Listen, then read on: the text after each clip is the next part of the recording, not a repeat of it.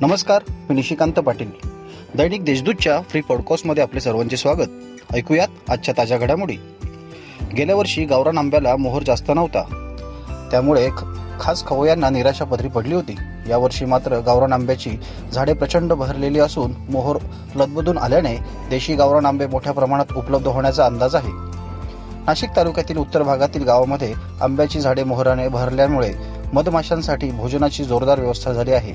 यामुळे मधाच्या उत्पन्नात वाढ होण्याच्या मदत होणार आहे. यंदाच्या वर्षात चांगला पाऊस पडल्याने शेती शिवारातील आंब्याच्या झाडाला मोठ्या प्रमाणात मोहर आला असून तालुक्यातील आंब्याची झाडे मोहरांनी बहरल्याने शिवारात सर्वत्र सुगंध दरवळत आहे. आता घेऊया झटपट बातम्यांचा आढावा. लाहोटी नगरातील भगवानगड नावाच्या बंगल्यात सोमवार दिनांक सात मार्च रोजी पाच दरोडेखोरांच्या टोळीने सशस्त्र दरोडा टाकल्याची घटना घडली होती. या घटनेला सात दिवस पूर्ण होत आले असले तरी पोलिसांना अद्याप या गुन्ह्यातील कुठल्याही दरोडेखोरांचा थांग पत्ता लागलेला नाही.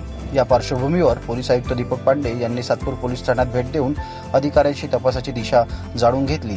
तसेच नागरगोजे कुटुंबियांशी संवाद साधून त्यांना धीर दिला. नाशिक जिल्ह्यात आज मंगळवार दिनांक पंधरा व सोळा मार्च असे दोन दिवस गलगंड आजाराचे पुनर्सर्वेक्षण करण्यात येणार आहे. नाशिक महापालिकेची आगामी पंचवार्षिक निवडणुकीची तयारी प्रशासकीय पातळीवर सुरूच आहे. महापालिकेच्या निवडणुकीची आचारसंहिता घोषित होण्याची शक्यता गृहीत धरून प्रशासनाने त्या दृष्टीने तयारीला ला- मागेच प्रारंभ केला होता. नाशिक महापालिका निवडणुकीसाठी सुमारे दहा हजार अधिकारी व सेवक यांची गरज लागणार आहे. यासाठी महापालिकेतील सुमारे दीड हजार सेवक वापरले तरी साडेआठ हजार सेवकांची गरज विविध शासकीय व निमशासकीय स्थापना व शाळांच्या माध्यमातून पूर्ण करायच्या आहेत. वैद्यकीय शिक्षण घेऊ इच्छिणाऱ्या अर्थात डॉक्टर होण्याची इच्छा असणाऱ्यांसाठी एक चांगला निर्णय राष्ट्रीय वैद्यकीय आयोगाने दिला आहे.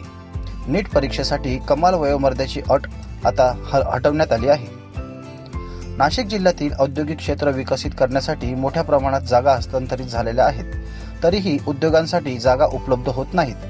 महाराष्ट्र औद्योगिक विकास महामंडळाने उद्योजकांना उद्योग उभारणीसाठी त्यांच्या मागणीनुसार जागा उपलब्ध करून द्याव्यात अशी मागणी महाराष्ट्र चेंबर ऑफ कॉमर्सचे उपाध्यक्ष Sudhakar Deshmukh M S M E समितीचे चेअरमन आशिष नहार यांनी निवेदनाद्वारे महाराष्ट्र औद्योगिक विकास महामंडळाचे प्रादेशिक अधिकारी नितीन गवळी यांच्याकडे केली आहे.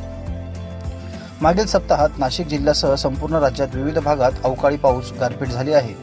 त्यामुळे सध्या तरी थंडी तर सध्या रात्री थंडी तर दिवसा ऊन प्रचंड असते. मात्र यात पुन्हा बदल होऊन पुढील तीन दिवस जिल्ह्यात तापमान मोठ्या प्रमाणात वाढणार आहे असा अंदाज हवामान तज्ज्ञ माणिकराव कुळे यांनी व्यक्त केला आहे. नाशिक जिल्ह्यात दोन महिन्यापासून सुरू असलेल्या करोनाबाधित रुग्णांमध्ये घट होत आहे. प्रमाण देखील मोठ्या प्रमाणात आहे. यामुळे उपचार घेत असलेल्या रुग्णांमध्ये कमालीची घट बघायला मिळत आहे. आज जिल्हा प्रशासनाने दिलेल्या आकडेवारीनुसार जिल्ह्यात नव्याण्णव रुग्ण उपचाराखाली आहेत. या होत्या आजच्या ताज्या घडामोडी. इतरही बातम्यांसाठी देशदूत डॉट कॉम या वेबसाईटला भेट द्या. धन्यवाद.